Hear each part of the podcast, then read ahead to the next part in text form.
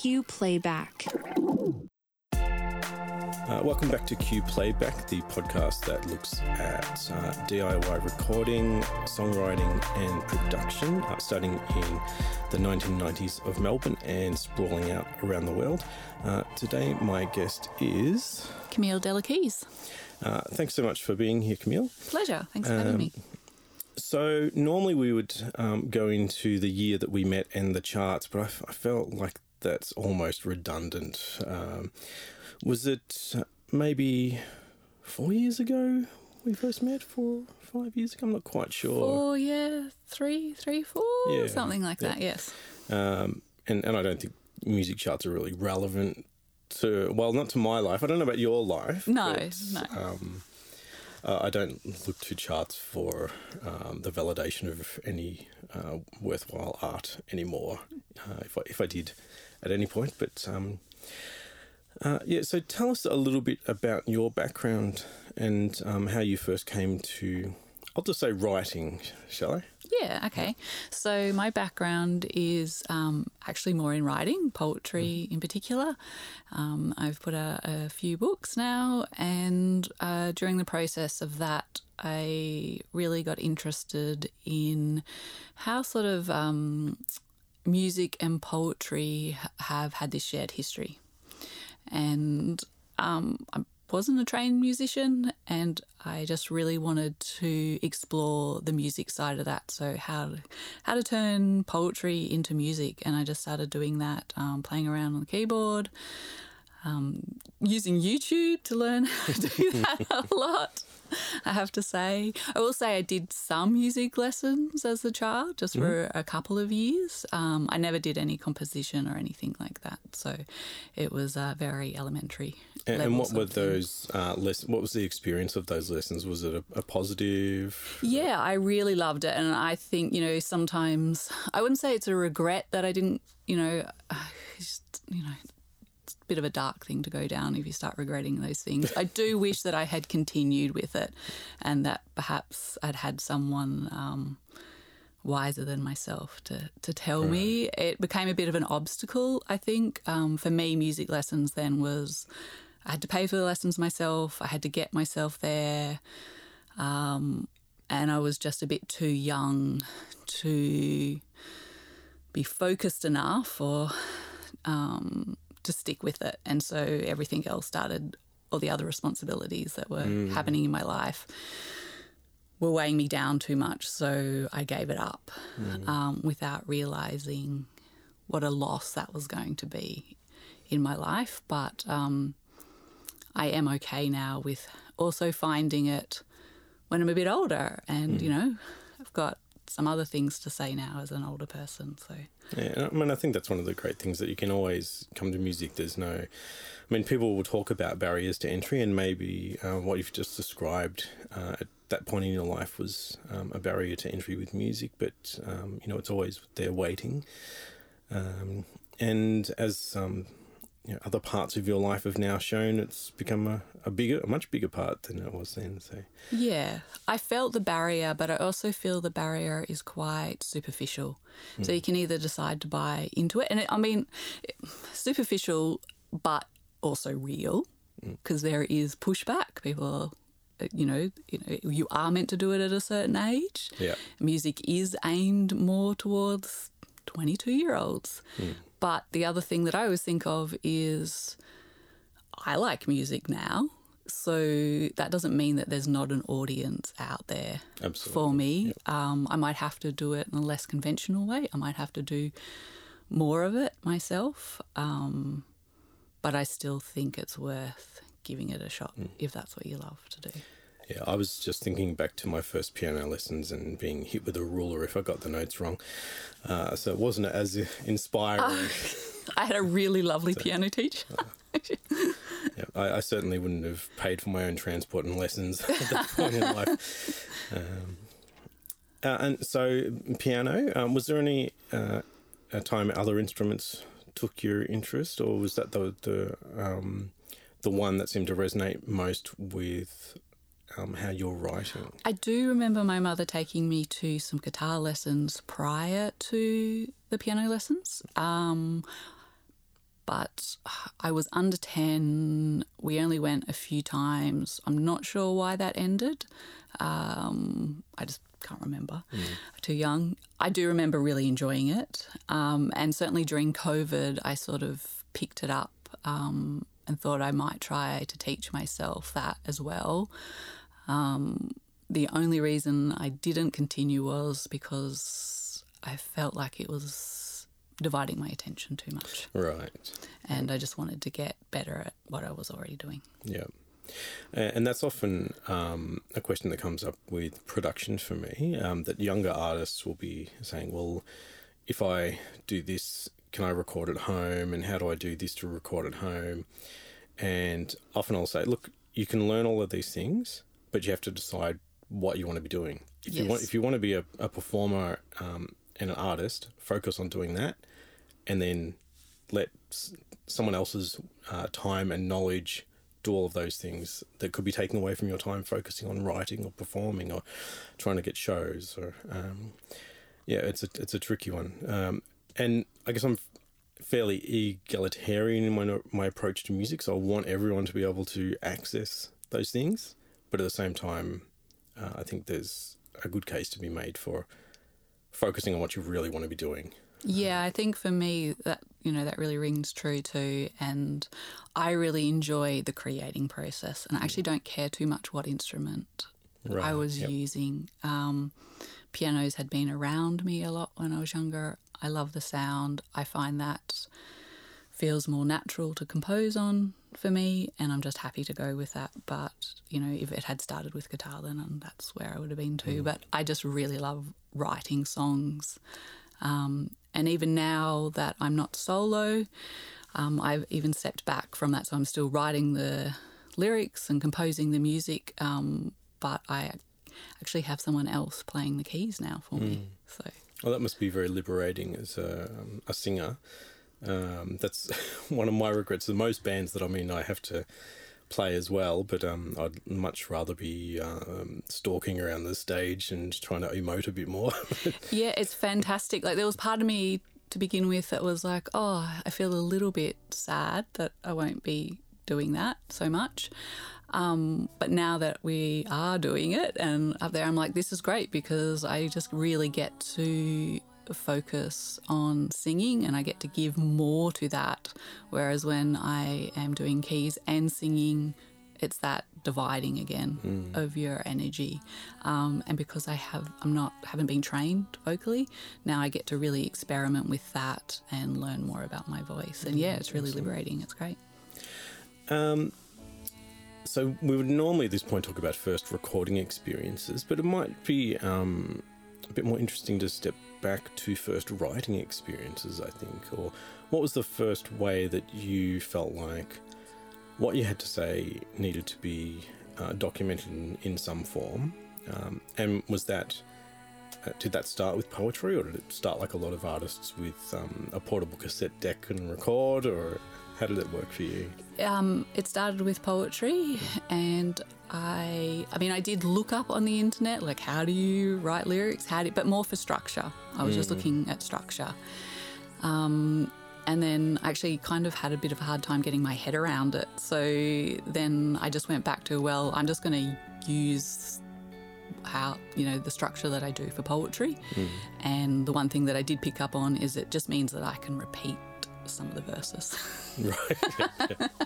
And I basically went with that. So I think some of my lyrics have, um, you know, they're a little bit different in their structure. Mm-hmm. And so the, the way that I sing them and that sort of thing is, is a little bit different. Um, and at first, when I first started getting those comments that it was, I was like, oh, does that mean I'm doing it wrong? But now I'm sort of like, oh, no, it just means I'm doing it differently. That's right. Yeah. And, and often when people are beginning uh, with something that's a little bit different, you know, that there is that, as you said, pushback. Um, but often that's the thing that becomes the defining quality of that artist. Um, so I think it's worth persevering with. Um, uh, and so with poetry, w- were you reading poetry, or was it just something that you felt driven to do? It's actually more just something that I've been driven to do. I find it a really... Th- um, it's just a great way to express not just how you're feeling, but also to try to make sense of the world that's moving around you mm. and put that into words. Um, so yeah, yeah, it was.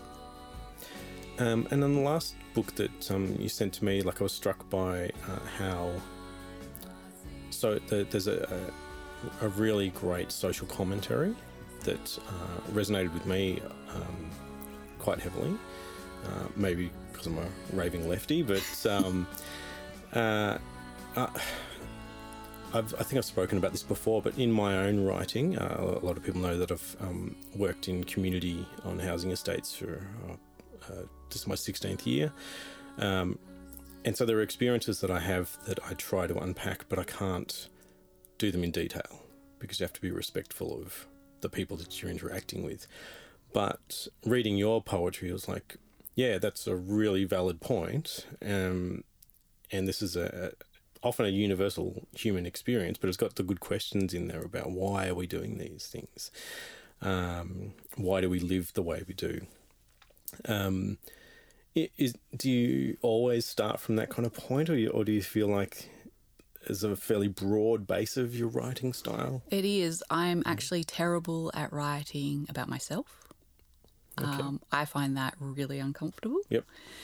And also I want to understand, I think to understand myself, I have learnt that I actually need to first understand the world that I belong to. Mm. And I like to understand it from the broader perspective. And I think that's how you actually come to know who you are. Mm. Um, and people quite often ask, you know, who inspires me and who am I reading, or, you know, what other musicians, you know, have I taken inspiration from? And it's actually not really any of those. It's I like to uh, read philosophy, and probably the biggest influence on the way that I write and analyse the wor- world has been from someone um, called Noam Chomsky. Yep, excellent. So, yeah, it's a little left field. Mm. Um, I, I remember when I started asking a lot of those deep questions, uh, probably like in my very early twenties, um, what's his classic... Manufacturing Consent. Consent, yes. Yeah. Um, which I, th- I think when you you do think about the world deeply and you start wondering why are these things happening this way, why are we saying this is the right way to be doing things, um, someone like Noam Chomsky is able to um, get into the minutiae and the details. Um, and so... For someone like myself who's primarily driven by feelings, um, being able to, to read um, that kind of text and say, oh, yeah, here's the information, here's the facts. Yeah. Um, you're, you're not wrong to be feeling this way. Um, yeah, I, I mean, I think there's... It's almost like the flip side of the coin with poetry, that you're looking for that human experience and then you're looking for that deeper understanding. So... Um, Yeah, were there, were there other um, philosophers or uh, language experts that... Uh... I, no, I think he's the main one, yeah. Definitely the standout. He just has this really unique way of, well, explaining how the world works, mm-hmm. which then kind of makes you... Re- well, puts your life into perspective, into context, and um, makes you realise how interconnected we all are. Mm. And so that journey of trying to understand yourself, is that ever going to finish? Well, it's who you are is always developing with who the world is, what, mm. what the world is and what it's doing. So I suppose it should never change. Yeah. Yeah. Um, so I mean, sorry, I meant that it should always be changing. The, you're al- the, you're always exploring yeah, the pro- it. The process yes, never the, changes. The, yes. Yeah. um, so when you um, did first get to recording, which was more recently, uh, what can you tell me about that experience? Was that um, enjoyable, confronting? Um, uh, because I, uh, listening to some of your music, I've, I've sometimes thought, oh, it's almost like the poetry is wrestling the structure. Yes. Um, what can you tell me about that experience? I just jumped in the deep end. Yep. Completely naive, no idea what I was doing, really didn't even understand tempo.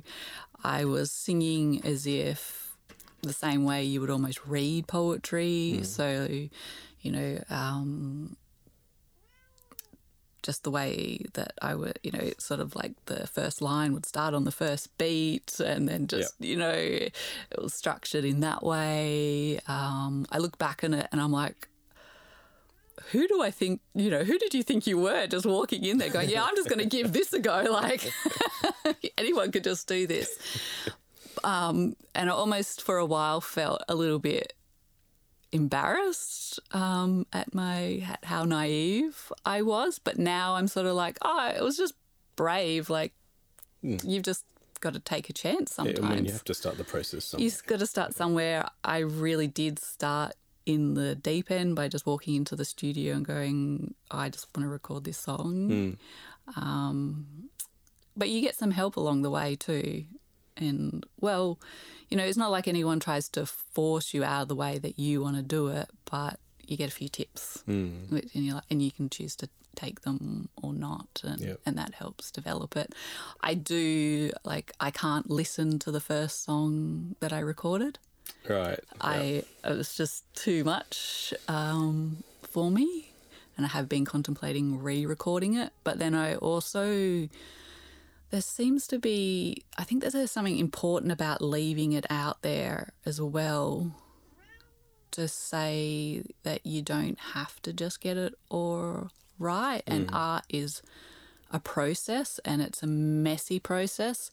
And if we keep trying to show people just the end product when you have kind of figured it all out, I think that that can be really, it's not dishonest, but it's not enough of the story. Yeah, and I think that's a really different approach for music, because um, we're often told it has to be perfect, it has to be a consistent product, um, whereas people that come from more, I guess, independent artist backgrounds are more comfortable with the idea.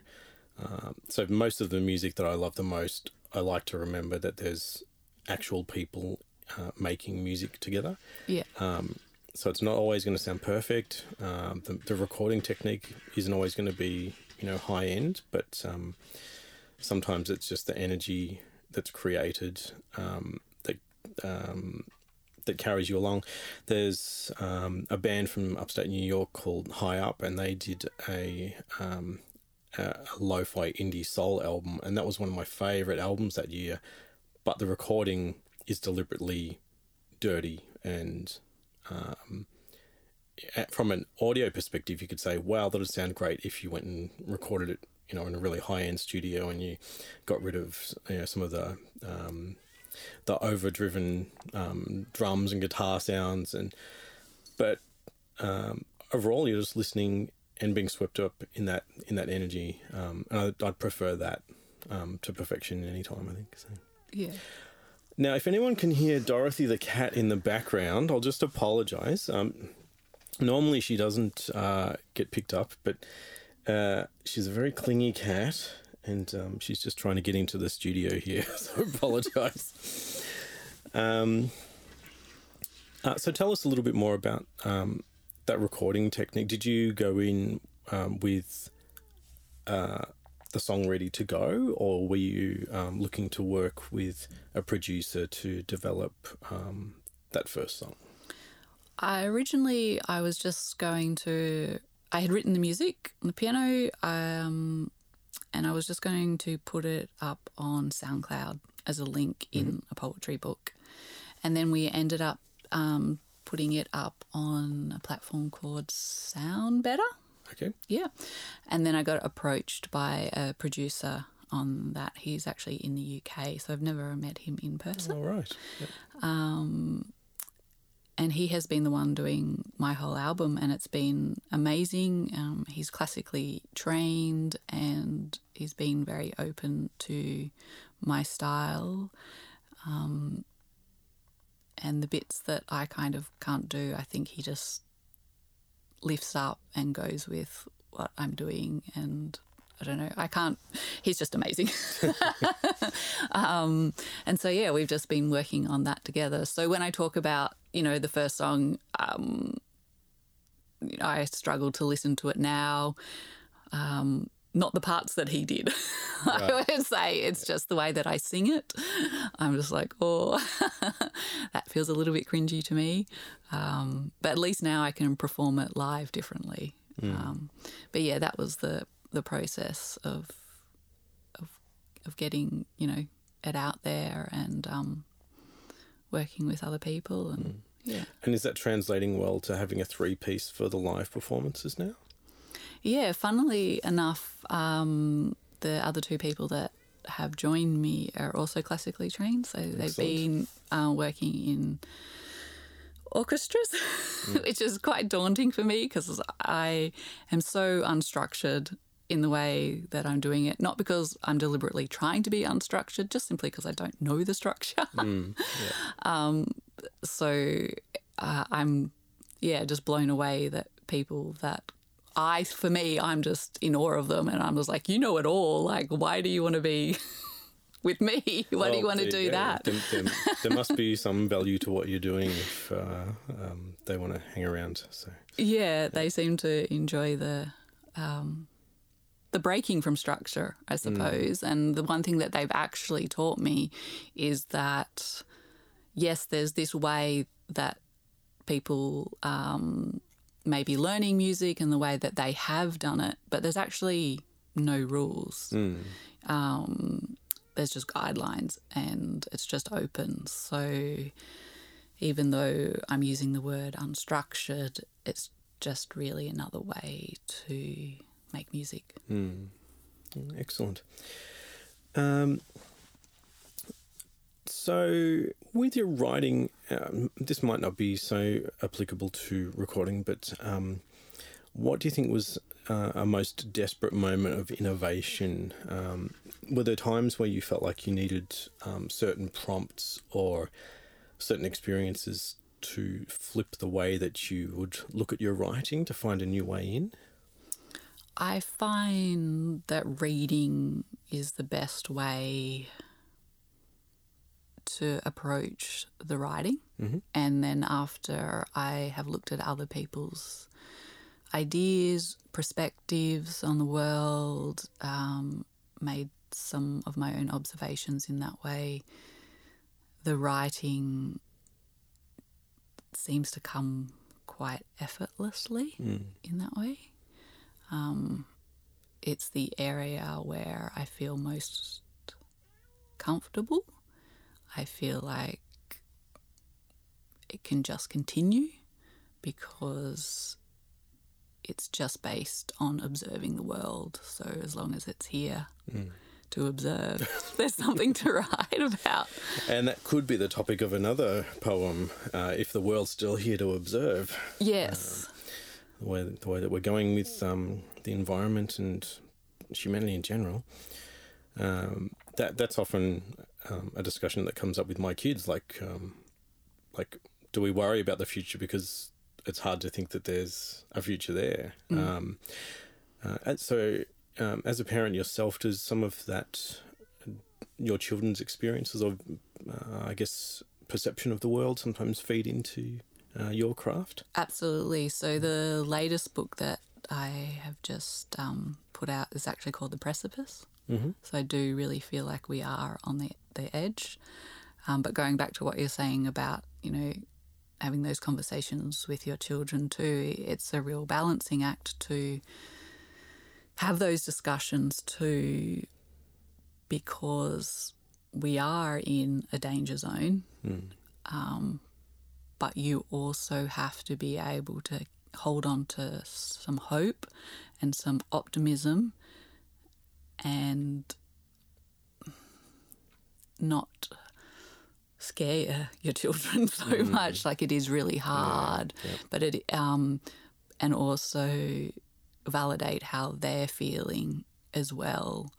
Um, so it's a tricky space, mm. I think, to be in, um, especially as a parent as well.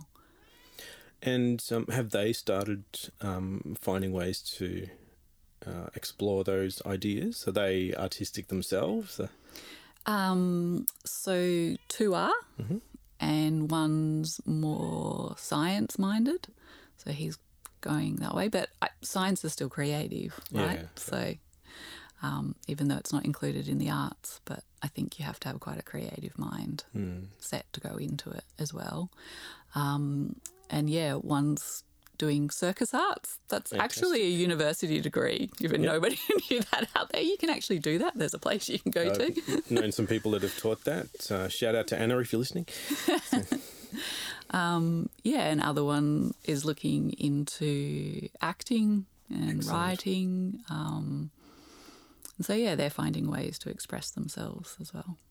Well, it must be um, inspiring for them to have parents that are not only encouraging them but embodying that um, creative engagement with the world. Um, yeah, it must be inspiring to to watch people at our age yeah. still hanging still, on. Still, I'm going to say hanging on, but um, bravely putting ourselves forward. Yeah. Shall we say? Um, uh, so, what would you say? Uh, I mean, this is a very broad. Um, life of arts for you, um, beginning with poetry, having the social commentary that's fed that, and then moving into music. Um, what are some of the things that you've learned through all of those um, those processes that you feel have carried you the most? You're going to have to get really comfortable with making mistakes. Mm-hmm. Um, it's not the end. Actually, the mistake's usually the beginning. Part of it, the process, and you can have a great idea, what you think is a great idea, and then you can try and implement it and it'll turn out nothing mm-hmm. like what you thought it was going to be, and then you have to sit back from that and try again. Mm-hmm. um, so I think that's one of the biggest things that I've learned from art, is that, which we don't really embrace very much in the world, um we have to put through this image of, yeah, perfection, mm. of getting things right. And, yeah. like, you should only be doing this if you're instantly good at it, right? Yeah. You know, you've got to have this magic talent, an art's magic or something. um, but it's not. It's actually just being brave enough to make those mistakes mm. and then go, oh, yeah, that's okay. I'm just going to try that again. And then you make another mistake yeah. and go, okay, this is not really working. And then you have to try another way. Mm. And you just have to keep trying. It's just having that persistence to do it. It's not magic. Nobody just woke up and could com- compose amazing music. Mm. They just had to try and then keep trying and keep going.